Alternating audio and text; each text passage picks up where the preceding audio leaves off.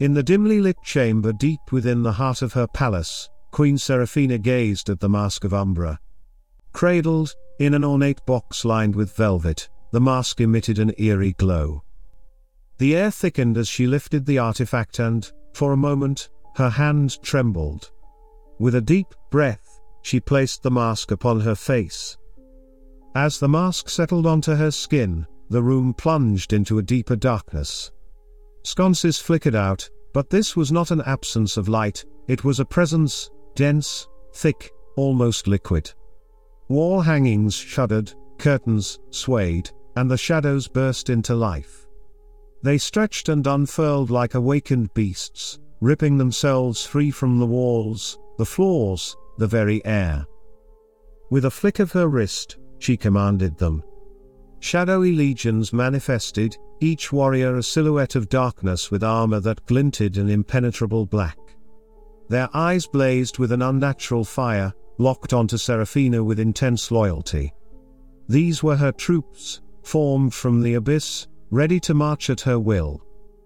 The invasion was swift. Kingdoms that had resisted her for years found their defenses laughably inadequate. Her shadow soldiers bypassed walls, slipped through barred gates, and emerged from the floors of fortresses to strike. They attacked at midnight, descending upon villages and castles, leaving only desolation in their wake. Fires blazed in once vibrant forests, rivers choked with dark miasma, and castles, symbols of long standing power, crumbled into ruin. Her dominion expanded with astonishing speed.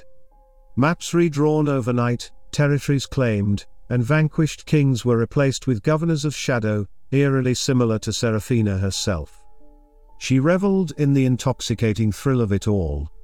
Vast landscapes of green and gold now basked in eternal twilight, covered in her mark, her influence. Yet, in the midst of this triumphant expansion, Seraphina found herself surrounded by her shadows not just in the battlefield, but also in the private recesses of her palace.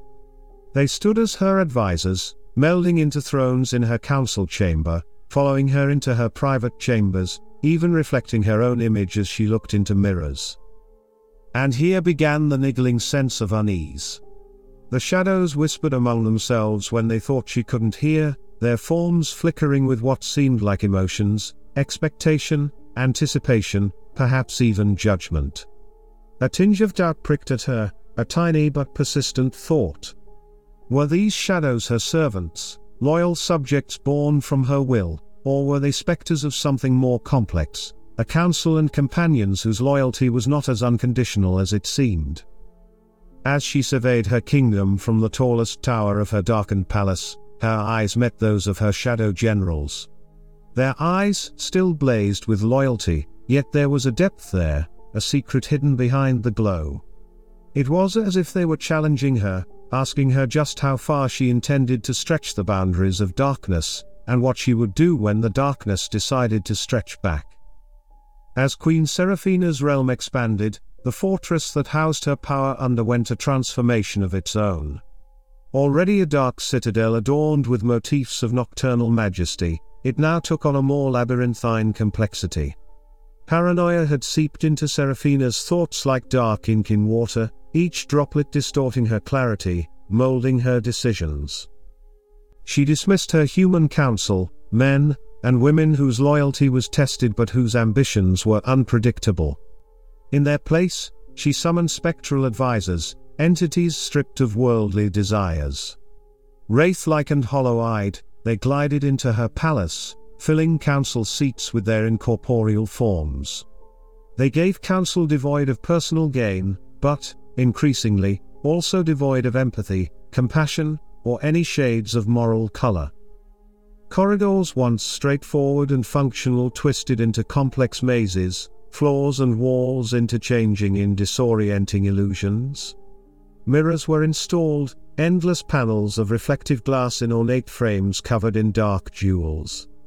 These mirrors were unlike any other, they fractured reality, split it into shards. Each pane showed not just one reflection of the Queen but countless variations. Seraphina saw herself as an omnipotent conqueror, a wary guardian, a fragile mortal, each wearing the mask of Umbra. Every step in her palace became a game of multiverse roulette, a trap for the disoriented and ill intentioned. Yet the palace's new design was not merely for spectacle or ego. Reports flowed in like a dark tide, carrying unsettling news. Whispers curled through the corridors like tendrils of smoke, speaking of doppelgangers, of Seraphina's likeness leading rebellions in places her feet had never touched.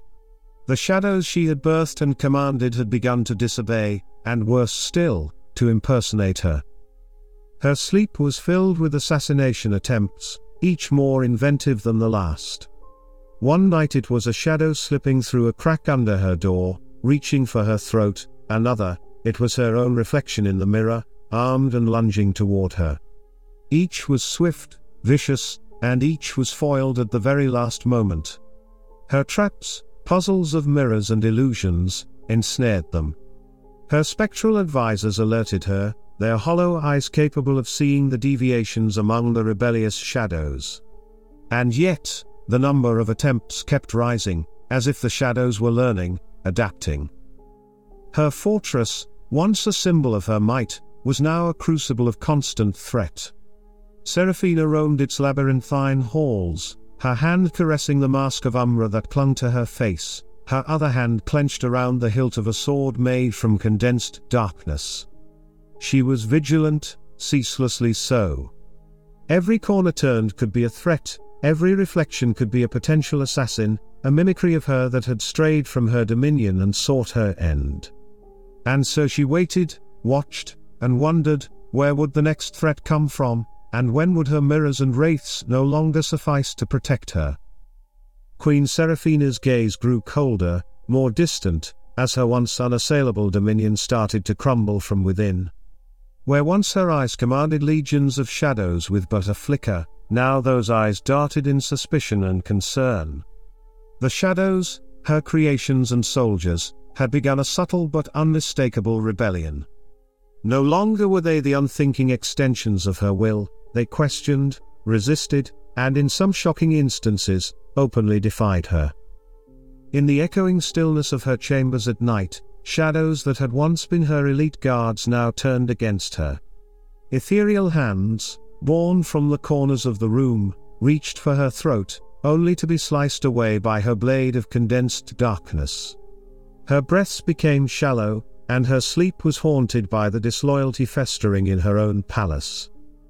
Even her spectral advisors, entities she'd summoned for their lack of human ambition, became unpredictable.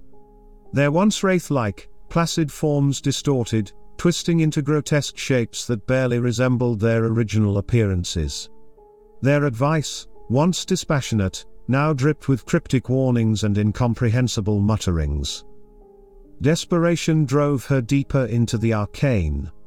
She scoured her extensive library, pulling dusty tomes from cobwebbed shelves, seeking a way to rein in her insubordinate army of darkness. Her fingers danced over forbidden texts, her eyes scanning ancient runes for a solution. She discovered artifacts of immense dark power, a cursed sword from a kingdom long vanquished, a chalice that held the distilled essence of an eternal night, and incantations so perilous they were said to have been locked away in the heart of dying stars. One by one, she employed these dark miracles. The sword was unsheathed in a ritual of renewal, its blade cutting through the fabric of shadow and darkness in an attempt to reaffirm her control. The chalice was emptied, its liquid night merging with her veins in a flowing pattern of dark constellations. The incantations were recited, her voice merging with the hum of unseen celestial bodies, resonating in a frequency that shook the very foundation of her palace. For brief moments, each seemed to work. The shadows withdrew, recoiling into themselves as if scalded. Her spectral advisors stabilized, their forms returning to a semblance of their initial obedience. A false peace descended on her dark realm, each artifact granting her a temporary respite. But it was simply that. Temporary. The cursed sword's edge dulled, its magic waning as the shadows learned to avoid its swing. The chalice's effects faded, its essence dispersing into the ever expanding night of her realm. The incantation's power waned, their celestial lock broken as the words lost their grip on the disobedient shadows. And so, Seraphina found herself back where she started, but worse. Not only had she failed to regain complete control, but her conduct had revealed her desperation. Her army of darkness, now emboldened, sensed her vulnerability. Her labyrinthine palace of mirrors, now more menacing than ever, reflected not just her image but also her growing dread. The walls seemed to close in, the mirrors seemed to mock her, and, increasingly, her own reflection seemed to eye her, with a malevolent anticipation. Her power was immense but fracturing, her control slipping through her fingers like sand through an hourglass. Each grain was a soldier lost, a battle undone, a piece of her soul eroded. She was a queen unraveling, her dark tapestry fraying at the edges, each thread threatening to come loose and destroy all that she had wrought. Queen Seraphina stood in the center of her throne room, an expansive chamber adorned with dark tapestries and enigmatic sigils that told the tale of her reign. Her eyes glinted with a manic light as they focused on the artifact in her hands, a chain wrought from the very essence of darkness, an object that pulsed with an unsettling energy that was a mirror of her own desperate will. She raised the chain high above her head, channeling her energy, her very being into it. Her lips moved in silent incantations, forbidden words that tore at the fabric of the universe. Around her, the palace seemed paused, as if holding its breath. Her spectral advisors froze mid motion, their hollow eyes fixed on the queen, and, for a heartbeat, everything was still. And then she felt it, a rush of triumph so intoxicating it was almost overwhelming. The shadows that had rebelled, that had splintered from her dominion, were suddenly yanked back into line, tethered by the abyssal chain she wielded. Her spectral advisors knelt, their forms solidifying into shapes of deference. Her throne room glowed with an eerie stability, and the doppelgangers, the dark reflections that had sought to replace her, disintegrated into nothingness, their substance sucked back into the void from which they had emerged. As she lowered the chain, a sense of victory washed over her, but it was short lived. The mask of Umbra that she wore began to change, its contours shifting, its structure mutating. Tendrils of dark metal extended from the mask, crawling over her face like invasive vines. Her eyes widened in horror, her triumph turning into a rising tide of panic. She tried to remove the mask, her fingers scrabbling to find purchase on its increasingly smooth surface, but it was too late. The mask fused with her, seeping into her skin, melding with her flesh until it was indistinguishable from her own face. She felt her body dissolve, her corporeal form disintegrating into mist, into shadow, into darkness. Her consciousness splintered, fracturing into a million shards that scattered into the labyrinthine corridors, the hidden chambers, the very walls of the palace she had built. As her physical self unraveled, the chain she had forged shattered into fragments of dark matter that dissipated into the air. The room darkened until it was devoid of all light, her spectral advisors evaporating as if they had never existed. The shadows she had sought to control now loomed larger, freed from their shackles, an anarchic army without a leader. Seraphina's consciousness floated, directionless and powerless, her thoughts adrift in the limitless dark expanse she had once ruled. In her final moments, as her essence dissipated into the shadows, she came to the grim realization she had become a mere wisp, a fragment of darkness in a realm that no longer recognized her dominion. Her awareness stretched thin, blending into the tapestry of shadows she had once woven so meticulously, each thread now a note in a dirge that told the end of her reign. In the silent throne room, where once had been a cascade of chaos and dark ambition, the air began to shimmer. The obsidian walls, which had witnessed the rise and fall of a queen, stood still as a shadow coalesced in front of the grand mirror. This was no ordinary shadow, it held an essence, a potency that had been absent in its predecessors. The Mask of Umbra, now free from its previous owner, materialized as if conjured from the very air, aligning itself with the shadow. As the mask settled, the shadow took form, molding itself into a perfect replica of Queen Seraphina.